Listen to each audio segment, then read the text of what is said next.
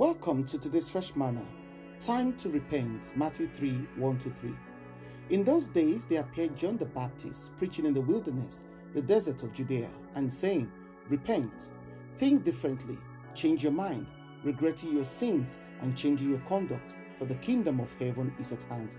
This is he who was mentioned by the prophet Isaiah when he said, The voice of one crying in the wilderness, shouting in the desert, Prepare the road for the Lord, make his highway straight, level and direct.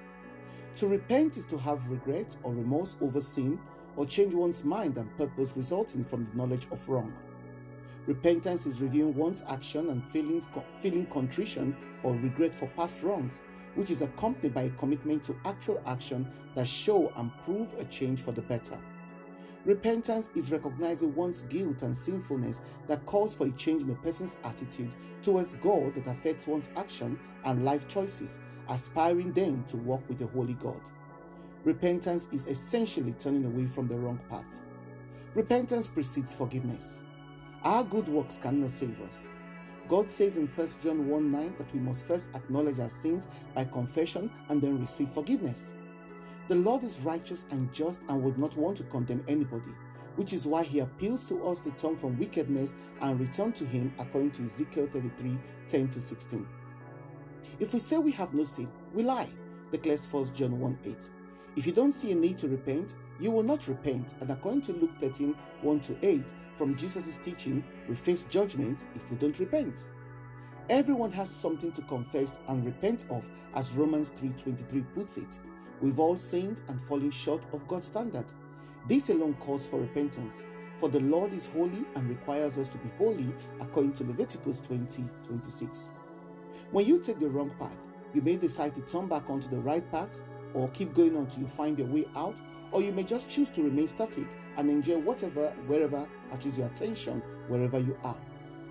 To repent means to turn from sin, from whatever is unrighteous, unholy, and impure, to a new way to serve the Lord earnestly and righteously because we are sorry for the wrongs we've done and to ask and to seek to change our behaviors and attitudes.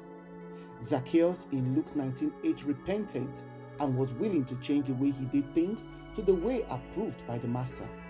Repent. It's time to repent because the kingdom of God is truly at hand. The present generation is determined not to acknowledge the existence of God as stated in Psalm 14 verse 1 there has steadily been a moral decline in the last decade that has brought people to the point where there is little or no call for repentance, change of ways and heart, or the confession of sin, because most people do not see sin as sin anymore. But Paul says in Acts 17:30 that God overlooked the times of ignorance, times when people didn't know or hear the gospel. Even so, God is now calling people everywhere to come to repentance. Repent. It's time to repent, to turn from the wicked ways, to turn from the wrong path, to turn from unrighteousness, to turn to God. Insincere repentance does not bring lasting change. Repentance must be genuine and sincere for a change of heart. Pharaoh again and again changed his heart about releasing the Israelites in Exodus 9.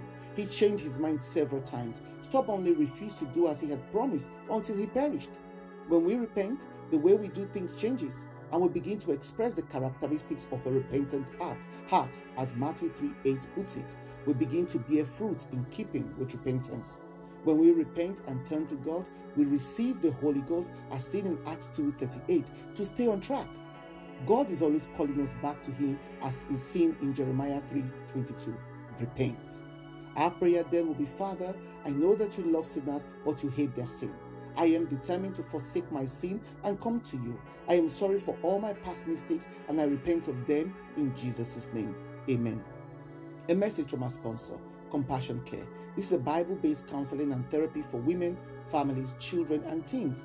For anyone hurting and needing confidential and compassionate ear, virtual shoulder to lean on and gentle hands for guidance. Wherever you are in the world, if you need their services, you can reach them on compassioncaring at outlook.com compassion caring at outlook.com or you can Skype them on Compassion Care or text, WhatsApp or call on 0752 324 1116. 0752 324 1116. Shalom.